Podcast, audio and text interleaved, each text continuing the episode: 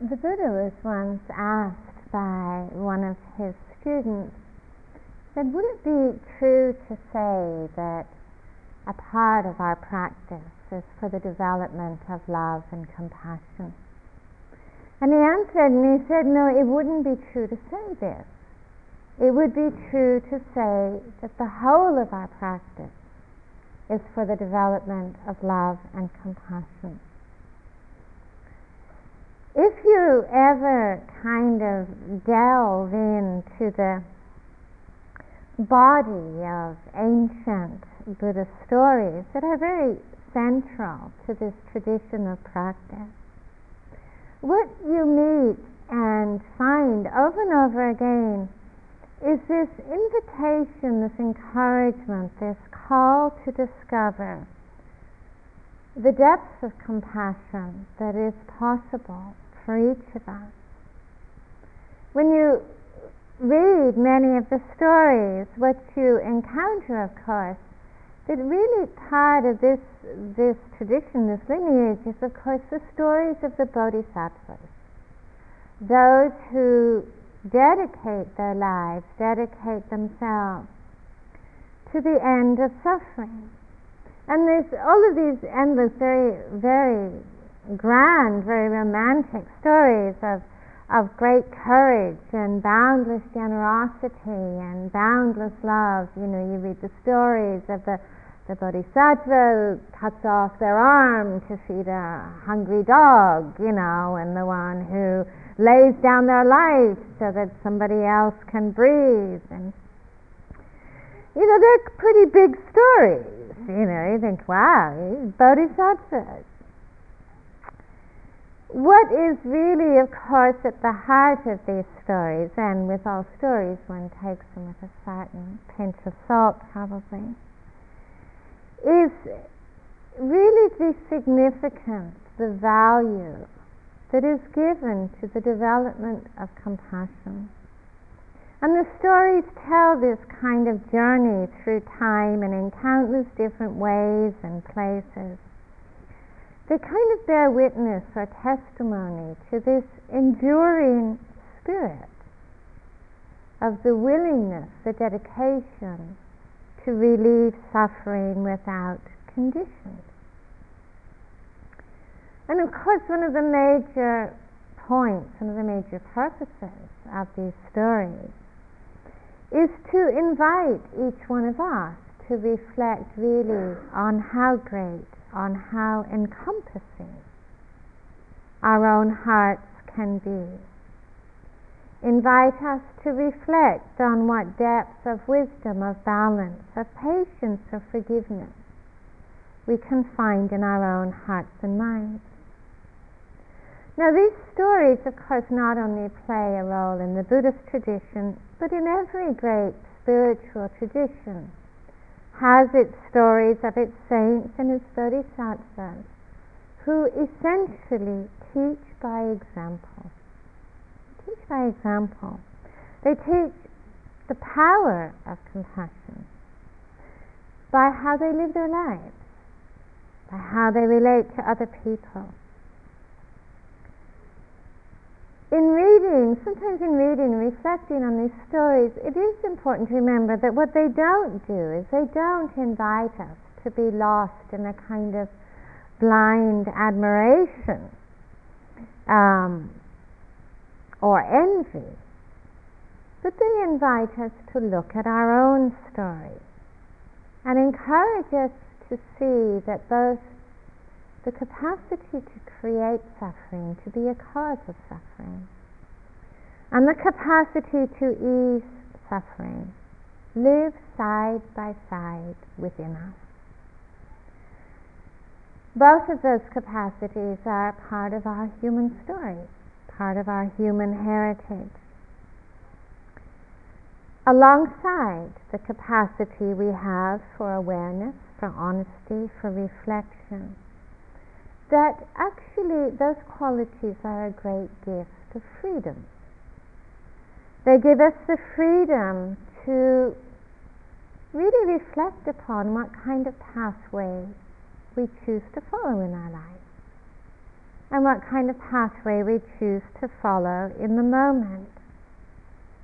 That capacity for awareness and honesty, you know, it, it distinguishes us a little bit in this life in that we're not actually driven by blind instinct or by blind reaction. And we, we do probably appreciate that, that the capacity for self awareness can sometimes seem like a blessing, and sometimes it seems like a curse. You know, there's that wonderful line Joseph Goldstein once said, is why is self-knowledge always bad news? Well, it's not always bad news, but we see sometimes our capacity for self-awareness invites honesty because it illuminates, our capacity for awareness illuminates the forces and the powers that really move us in, our, in, this, in our lives, that really move us to speak the way that we do, to act the way that we do, to make the choices that we make. Sometimes that quality of awareness really mirrors very powerful forces of fear and anger and self protectiveness and greed. And sometimes that capacity for awareness also mirrors the equally powerful energies and capacities and qualities of forgiveness, of kindness, of sensitivity, of compassion. More and more I see, you know, I see in our life, I see in my life that we're actually always being ultimately asked to make a kind of journey of this life to make a kind of pilgrimage of our lives. We're always being asked to really explore how we want to live, what we dedicate ourselves to, what brings about the end of suffering, not just for ourselves, but what directly contributes to the end of sorrow everywhere. Now, Milarepa, who was a great Tibetan saint, you know, once said, you know, accustomed long to contemplating compassion, I have quite forgotten the difference between self and other. In that journey of reflection, we're not actually asked to go out and do very heroic deeds. We're not asked to lay down our lives for others or to change the world. What we are more asked to do is to look very clearly at how we can change our world of this moment. How we hold ourselves, how we hold this moment. To be aware of what kind of thoughts, what kind of feelings run through us, and how those thoughts and feelings that run through us, the rippling effect that they have our words come from them. Our actions come from, from them. The way that we relate to the person beside us, the way that we relate to ourselves, comes from the kind of thoughts and feelings that are ever running through us.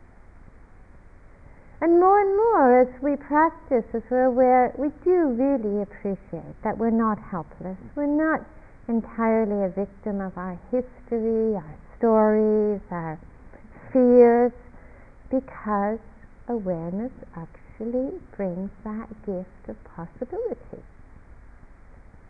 of being able to follow pathways, of being able to make wise choices.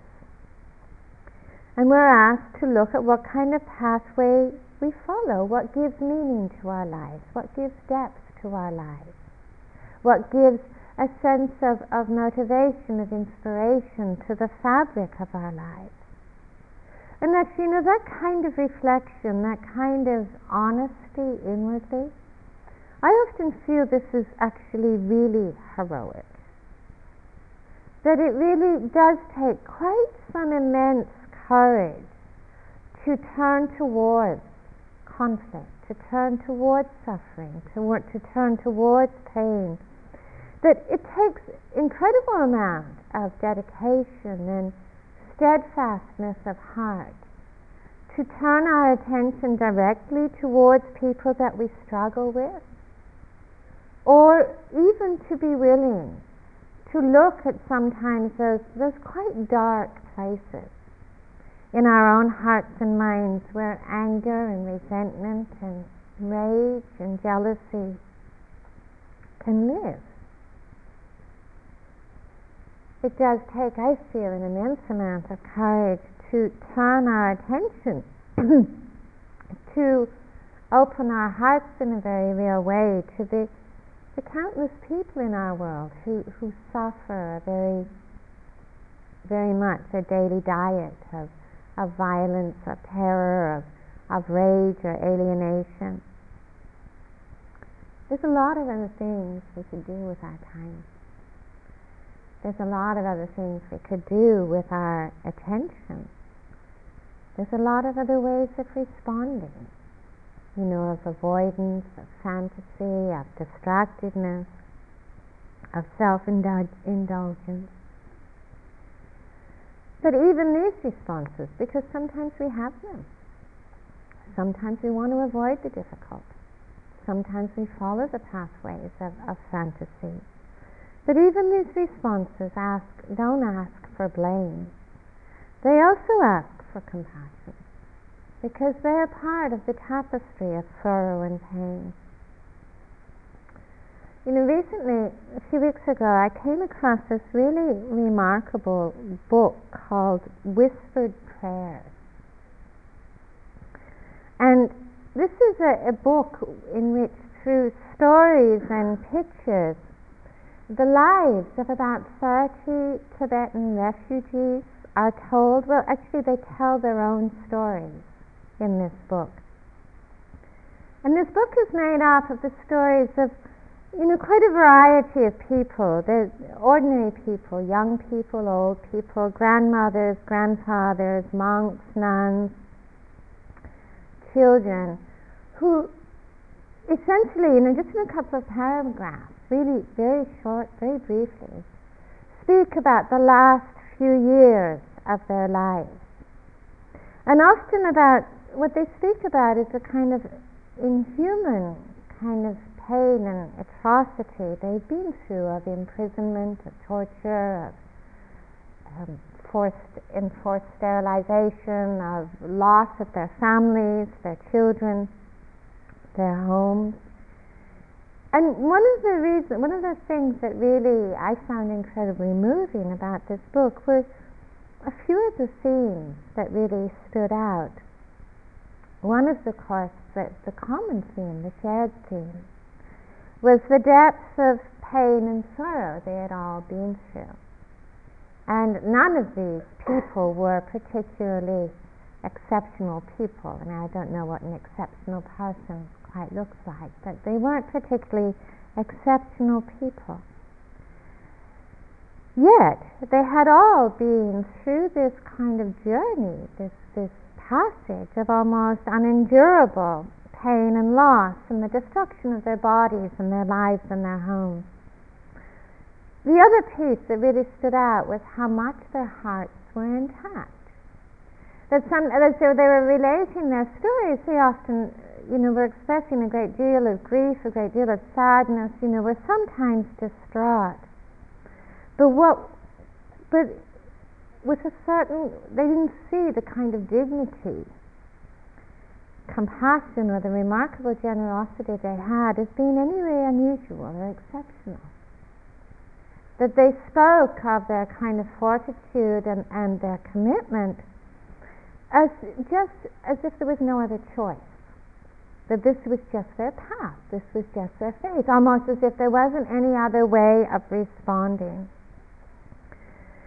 What did stand out was the remarkable absence of blame or anger or rage or the desire for retaliation.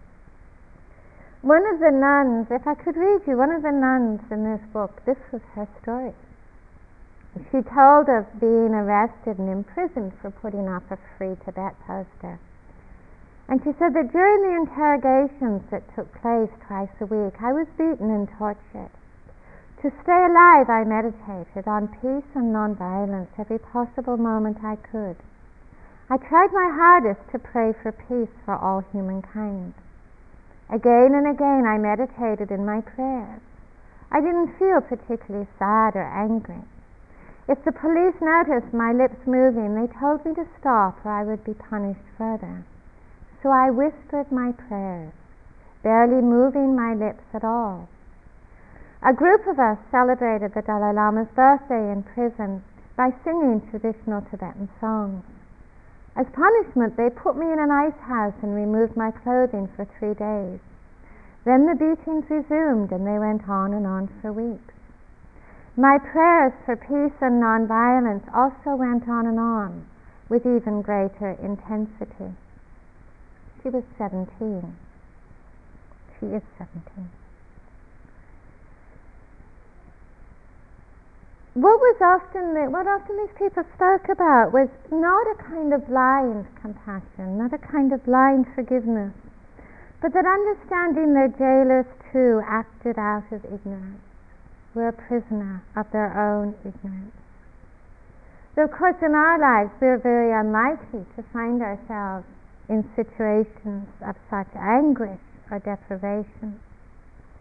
But in our lives, of course, we will all face many moments, countless moments, when we are presented with the choice of either following the pathway of anger or greed or rage or hatred, or the path of generosity and compassion.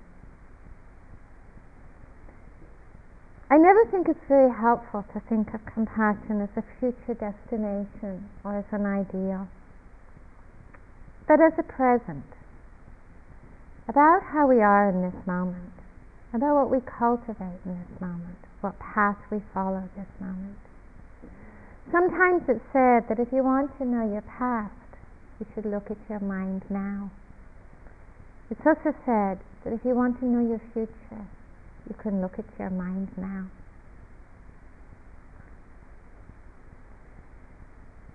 This practice we're doing here, this cultivation of compassion, is actually a practice of caring for this mind and heart. Caring about how it is now. Caring about the thoughts, caring about the feelings, caring about the responses, caring about the choices we are making. Caring through mindfulness, through awareness. We see in that compassion doesn't arise because we want it to arise we see that compassion is not something mechanical or manufactured. But we see that we can cultivate awareness and the possibility of compassion arising.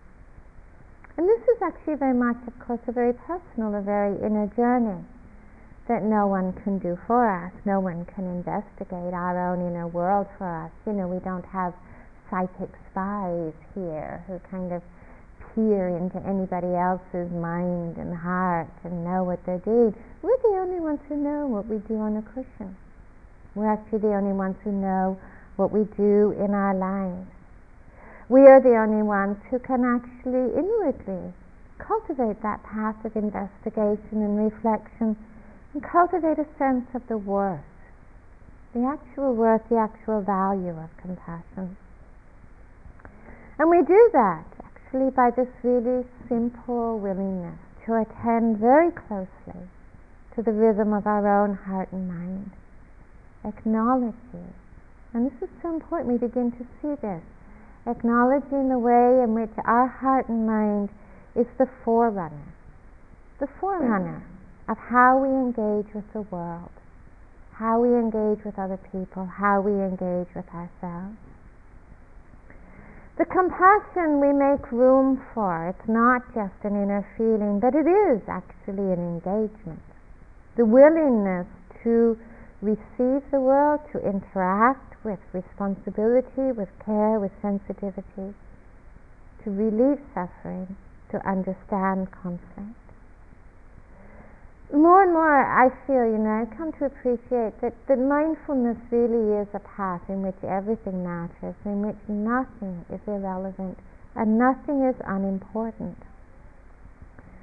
There is no word, no action, no choice that is unimportant.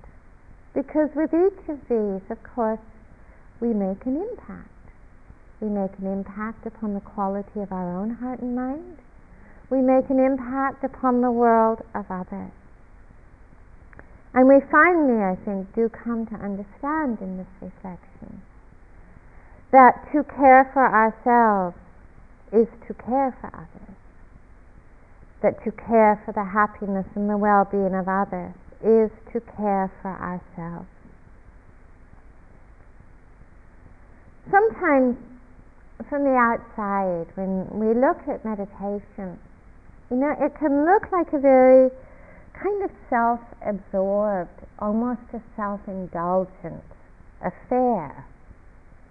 You know, when we look at meditation, it looks like a pathway, you know, that's mostly interested in, you know, our meeting, understanding, freeing ourselves from our inner demons and shadows and conflicts. It, it looks like a pathway that's involved mostly with us finding the ways to, you know, a greater sense of personal happiness and well-being. You know, and to some extent this is true. To some extent this is true. Meditation is actually a very personal affair. But then we look at it a little bit more widely. And we look at really what it is that we meet in our inner world. What, what it is that we meet when we explore inwardly. Well, certainly we meet the causes of suffering in our inner world. And certainly we begin to discover the ways to the end of suffering. Certainly we meet the ways that we can be lost, really lost sometimes, in resentment or anger or judgment or indifference or alienation. And we see very clearly the result is pain. I mean, have you ever come out of a really decent bout of, you know, self-judgment and self-hatred and and rage inwardly, feeling a lot happier and lighter and more peaceful? Mostly not. You know, mostly we begin to see this causes suffering. It's tight, it's contracted. It's abs- lacking space. We see it doesn't work inwardly. That's so interesting. That also in this inner exploration, we see what doesn't work to end suffering. I mean, we could sit all day and shout at ourselves, couldn't we? Or we could sit all day and blame ourselves, or we could sit all day and condemn ourselves for our imperfections and shortcomings. And I doubt that anything would change at all you know, we begin to see what doesn't work. We also begin to understand actually what does work. We begin to understand what does bring about the end of suffering. We begin to perhaps have some faith and some trust in the power, the blessing of forgiveness, of patience, of acceptance, of generosity. We learn these lessons in our inner world. And actually, what we see is in that inner world, we are really meeting all worlds. In exploring our minds and hearts, we are also exploring very much all minds and hearts. I mean, I know sometimes in meditation, you know, we can feel embarrassed by our own minds. You know, and sometimes there can come the feeling, you know, that, oh, you know, we definitely have a much worse mind than anybody else you know, we, we've got a mu- much more kind of judgmental, condemning, you know, blaming, angry, uptight, comparing mind than anybody else could possibly have. We sometimes feel meeting ourselves that this mind certainly is more shameful than anybody else's mind. I sometimes have this, this image, you know, imagine what it would be like if somebody would volunteer to allow their mind to be transmitted through a PA system in the meditation room. You know, what that would be like, you know, if we could ever find a volunteer for that. You know, mostly the reluctance would be because we would think, oh no, my mind is far too embarrassing to make public. But actually, the truth is that if we were to do that, most everybody else in the room would sit there nodding and say, oh yeah, I know that one. I know that. I've been there. Oh yeah, I know just what that feels like. Yet the truth is that even, you know, nobody else can actually learn the lessons we need for us. Nobody else can figure out what works for us. And we can't always learn their lessons.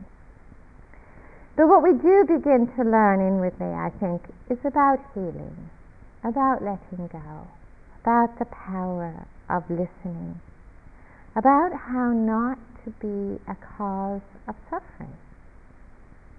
And we come to trust and have faith in those lessons that we learn through listening inwardly. There's a few lines by the Buddha. The Buddha once said, The thought manifests as the word.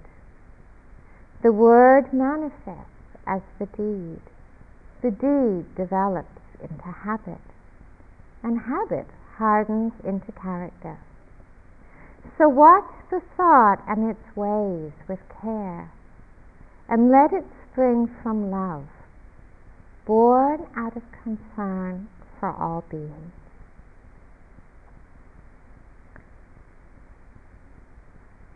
as we sit with ourselves and listen to ourselves, we can't actually help but appreciate the power of our thoughts. Sometimes we see the way that our thoughts impact on our body.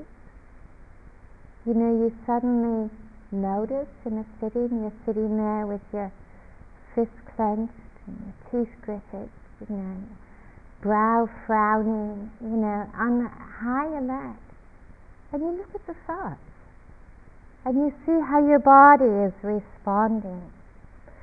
Sometimes we really begin to appreciate how the power of our thoughts, you know, they just kind of seem to then fly out in the form of our words that we never actually ever wanted to speak, or fly out in our actions. Sometimes we appreciate just the very energetic power of our thoughts. You know, sometimes we can have a, a kind of a storyline inwardly that's that's very resentful or very lustful or very greedy or very aversive. And the energetic power of those thoughts, we can sense how that's impacting in, in how we place ourselves in the entire universe. we listen to ourselves, and more and more we begin perhaps to see that the causes of joy and the causes of sorrow really do find their beginnings in our heart and mind. And out of compassion, out of compassion, we care for the thoughts and care what, for where they come from. We start to discern what does lead to sorrow and what leads to healing and love. And thoughts are very interesting. You know, in the Buddhist tradition, there's only one word for heart and mind. You know, so when we speak about thought, we're also speaking about the world, the whole world of the interwoven tapestry of feeling and emotion and thought. And we begin to see there's so many different tones to our thought, ranging, you know, this, this kind of schizophrenic range from you know, being so angry and impatient and, and, and kind of crazed in one moment to being so patient, so accepting, so forgiving in another. And we also see that there's some journeys we make in our thoughts over and over again, and that they are habits. They are habits. But sometimes we have very powerful habits, almost like kind of grooves that have become well worn in our minds and hearts because of the number of times we've walked there. You know, for one person, it is a habit of comparison, for another, it's a habit of self judgment or judgment of others. For another person, it's, it's a habit of feeling deprived, of never being enough, never having enough. For another person, it might be a habit of negativity or aversion. And it becomes clear that some of these habits, some of these grooves, they don't lead to freedom. And sometimes actually we have learned everything we're going to learn there. Like there's nothing more to learn. No matter how much we squeeze them for insight, nothing more is coming. We have learned what we need to learn. They have hardened more into character. And some of them are painful. And sometimes when we see those habits, it's very tempting to blame. It's very tempting to blame. It's very tempting to say, well, I knew where I got this from. You know, I know whose fault this is. You know, we can see the lineage. Or we blame ourselves. It's my fault. I'm like this. It's my fault my mind works like this. I think that sometimes blame can feel like a way out of helplessness. You know, and sometimes when we meet pain, when we meet when we meet sorrow, you know, we can feel very very helpless, very powerless, not not know how to how to meet it well. And so blame I think often feels like like a kind of energy that takes us out of helplessness. But we also see that blame takes us a step away from connection. And blame probably takes us a step away from compassion and wise response. You know, we can be so busy in that story of it's your fault, it's my fault.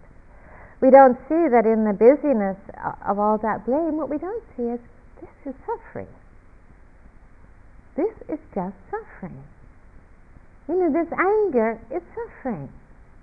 This greed is suffering. This resentment is suffering. Sometimes it's a great relief and a great liberation to begin to learn how to let go of blame. Because sometimes that letting go of blame is also a kind of releasing of a lot of busyness. And the releasing of a lot of that busyness really enables us to hold, to meet, to embrace the suffering that is just is.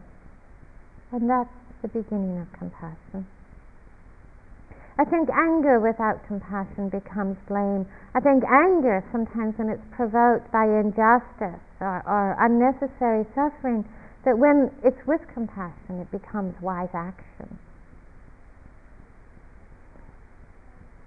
One of the major parts of developing both wisdom and compassion is to understand the way, very deeply, to understand the way in which all things arise because of conditions. You know, last year, uh, one of the times when I went to the States, I'd been staying in a hotel, and the hotel called for a taxi to come and pick me up in the morning. So I was waiting outside the door, and this taxi that was ordered duly came, and the taxi driver got out and went over to pick up my suitcase. And, and when he was making his way over to pick out over, up my suitcase, suddenly this other taxi cab came screaming and screeching in front of my taxi cab, and the driver jumped out. And one of these taxi drivers was a white guy, and the other taxi driver was was black. He was an African American. And immediately, immediately, well, this taxi driver that had come screeching up, immediately he jumped out and he says, That's my fare. I was here first. And within, within seconds, this had escalated first into a little pushing and shoving, and then both seemed to have access to this huge vocabulary of racist language that they were flinging around at each other. Pretty soon they were wrestling and rolling on the ground and beating each other up with my suitcase in the middle. And me kind of standing there on the edge, wondering how on earth this had all happened. And, you know, I mean, finally, you know, the police came and, sorry, the police came and pulled these two guys apart. And it was such it was such suffering. The whole thing was such suffering. You know, the language they were using towards each other, the anger, the kind of the, the tension, the struggle. And it was like, who was to blame? I mean, where did the prejudice begin? You know, what did each one of them learn in their lives at the knee of their parents and knee of their grandparents? You know, what did, what have they, where do they come from in terms of the hardship of their lives, the need to make a living? And yet, out of that, this incredible rage, this incredible rage. But who was to blame? You know, sometimes I think we look at our own lives and our own stories and our own lineages, our own family lineages, and we all have them. You know, where does anger begin? You know, where where does where does uh, you know ambitiousness begin? Where does greed begin? You know, as I mentioned in one of my groups today, you know, practice for me over the years has been learning to to uh, what's the right word? Work with, embrace impatience. You know, my my kind of personality type is one of these. You know, you see something he's doing, you just kind of do it. You know, um, you know, uh, there's a, this sort of element of impatience. You know that. You know, why is somebody else waiting to get something done? You know, if somebody mentions the word process to me, I have an aversion attack. You know, I just think, well, just, you know, let's just do it, you know. So I've learned over the years, you know, more and more I've learned over the years to actually sense this impatience as my teacher. And I know the lineage. I mean, my father was the most impatient person you could ever imagine, you know. From everything I've heard about his father, he was the most, even more impatient. And where was the beginning of this family lineage of impatience? And where does it stop? where does it stop? I mean, where where are the po- where is the point where we kind of live somebody else's story, where we kind of accept that we have, uh, you know, get into that position where we say, oh, there's no other way of being. You know, where's the point where we see how much that might be suffering? That might be suffering. You know, so sometimes I think we can begin to spot or begin to kind of track our own lineages and begin to welcome them as our teachers, as our practice. It is conditions. It's the conditions. You know, past experience, history, views, culture, fear, conditioning, all of these blend together to provide the conditions for the arising of anger, the arising of fear, the arising of impatience, who is to blame? Understanding that all things arise from conditions, of course, doesn't then justify a kind of disassociation or irresponsibility, saying, "Oh, it's not my fault," you know. I just got landed with this. You know, there's nothing I can do about it. Because compassion asks us to be responsive, to be engaged, to be interested to understand that we have the capacity for reflection and investigation, the capacity to let go, the capacity for understanding. And all of these actually are part of the fabric of changing the conditions of the mind and heart. Everything we do in meditation practice essentially is cultivating the conditions inwardly that give rise to love that give rise to compassion, that give rise to generosity. It's not that we make ourselves be compassionate, and it's certainly not helpful to blame ourselves when we don't feel compassionate. But what we can do, because that can just be another form of self hatred, what we can do is incline the mind, incline the heart towards compassion by holding much more the unshakable intention to see into the root of suffering. In this sense, we really, really understand that compassion is not just some kind of passive state. It's actually a way of engaging with the moment. It's, it's, it's, a, it's a way of, of conscious, intentional engagement with the moment. What are the conditions inwardly? to see compassion as a moment to moment engagement is interesting. Then it's not like some kind of prize or reward that we, we accidentally run into if we're lucky. Instead, we think, we reflect on what it means to intentionally incline the mind and heart towards understanding suffering in the moments that we meet suffering. And they are countless. Where is compassion needed? One place compassion needed is in the world of the body. The world of the body. Such a fragile body is this body. The body, our body, the bodies of others. This body, in the way that it experiences pain, the way sometimes that it ages, the way sometimes it's sick, the way sometimes it breaks down. You know, my definition of aging is that the periods of time when everything works well, all at the same moment, get shorter and shorter. Mm. They just get shorter and shorter. You just get moments when you say everything's working well. Amazing. You know, recently I was at the dentist, you know, going into a new kind of round of teeth capping, you know, and I said to my dentist, you know, why is it that my teeth decide they want to liberate themselves from my mouth? You know, and he says it's a design fault. He says, Your teeth think you should be dead. You know, this is very reassuring, you know, it's very reassuring thought.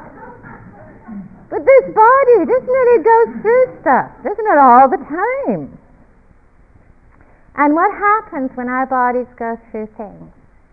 For many people, they discover when their bodies break down, when there is illness, when there is ill health, when they meet frailty in their body, how often those become kind of turning points when the mind sinks into depression, into frustration, into fear, into helplessness. How often when our bodies break down, and our bodies do break down, how often that gives rise, you know, to that whole kind of impetus, that compelling feeling of, you know, how do I fix this? You know, how do I make it go away? How do I get rid of it? And sometimes we can, of course sometimes there are things our bodies go through and they come back and sometimes we can't. And those are amazing places when our bodies are just not coming back the way they used to come back. And in those times, rather than getting stuck in those places of aversion and resistance and fear, we are actually asked to dive much more deeply within ourselves and to find the patience and the compassion, the balance to hold this body as it is,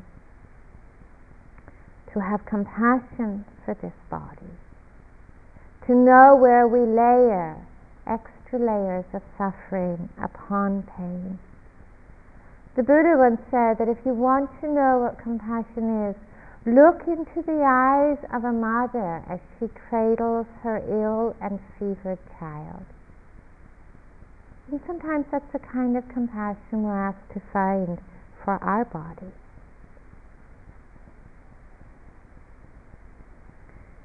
Sometimes it's easier for us to find compassion for our body or for the bodies of others than it is to find compassion for the mind. There are times when we get really lost in confusion or lost in storms of rage or judgment or greed. Times when we sometimes meet other people's minds where they can be maybe really unskillful or, or, or prejudiced or intolerant or angry. And these are the times when it's really challenging to find compassion sometimes when it's in relationship to the mind not being so well. Instead of compassion, we're much more prone to be thinking, I should know better. You know, I, my mind should be different. This should not be happening in my mind.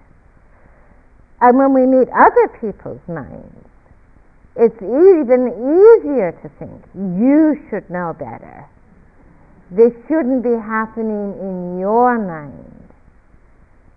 It is very easy to blame. When our minds seem to really be in those whirlwinds, again, often our response is not so much compassion for the suffering of being lost in that way. Often our response more is, is much more strategic. You know, how am I going to fix it? How am I going to improve myself? How am I going to fix somebody else's mind? You know, how am I, uh, the judgments, the feeling that it's somehow a weakness to have a mind that's not actually working all that well in the moment. That you're somehow to blame, that it's a kind of fault, you know, that, that you should be able just to get a grip. You know, get a grip, be in control, you know I mean, we, we obviously we can't control what happens in our bodies. And we've got this kind of much bigger investment sometimes in our minds and how they should be. Sometimes we find it much more, uh, much more unforgivable. You know, sometimes we think the body, our pain, body pain is our fault. I mean, that's one thing. But we really give ourselves a hard time over the mind. Like, this is unforgivable that my mind has done this. We think we should be able to control it.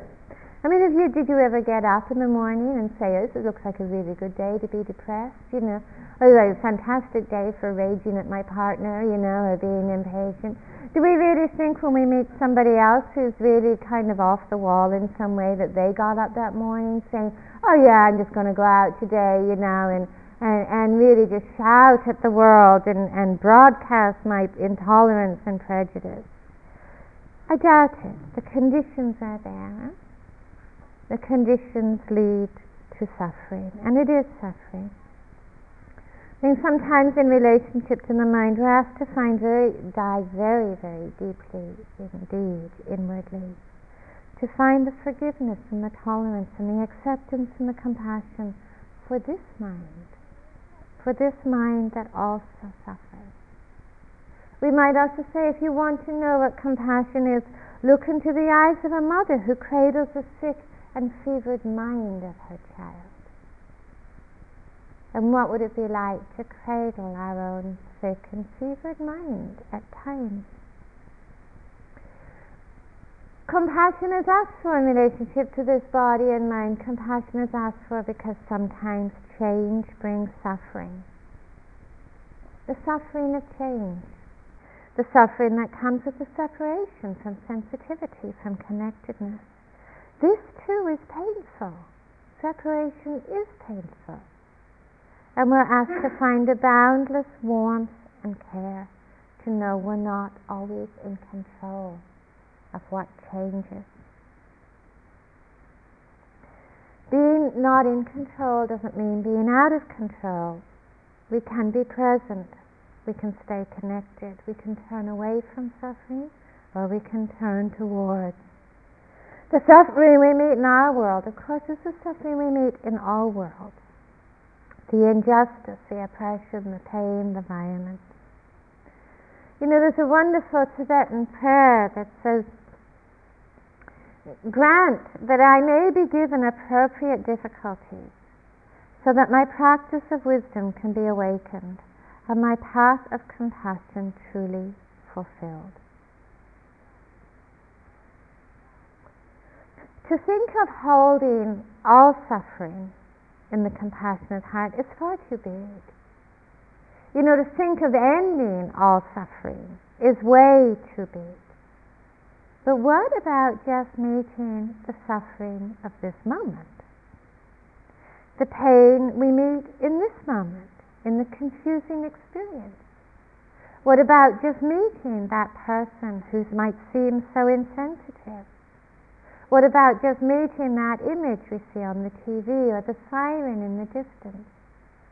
These are the places we're actually asked to meet and to find the encompassing heart one moment at a time.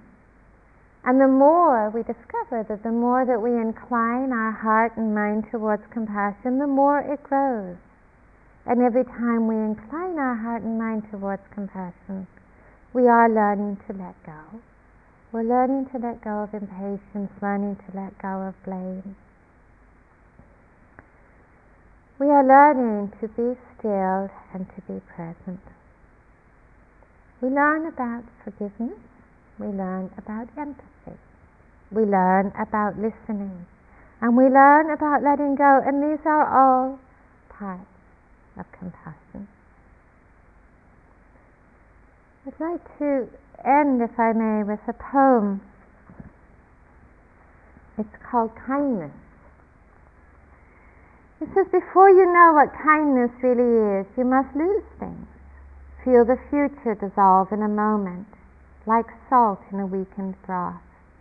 What you held in your hand, what you counted and carefully saved, all this must go so you know how desolate the landscape can be between the regions of kindness.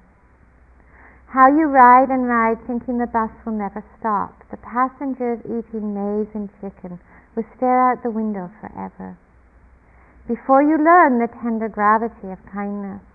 Travel where the Indian in a white poncho lies dead by the side of the road. you must see how this could be you, how he too was someone who journeyed through the night with plans and the simple breath that kept him alive. Before you know kindness as the deepest thing inside, you must know sorrow as the other deepest thing. Wake up with sorrow. Speak to it till your voice catches the thread of all sorrows and you see the size of the cloth. Then it's only kindness that makes sense anymore, only kindness that ties your shoes and sends you out into the day to mail letters and purchase bread. Only kindness that raises its head from the crowd of the world to say, It's you, it's I you have been looking for, and then goes with you everywhere, like a shadow or a friend.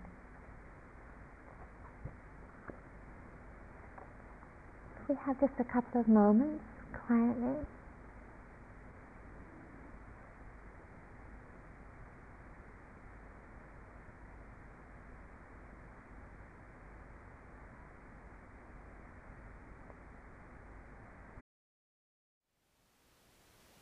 Thank you for listening. To learn how you can support the teachers and Dharma Seed, please visit dharmaseed.org slash donate.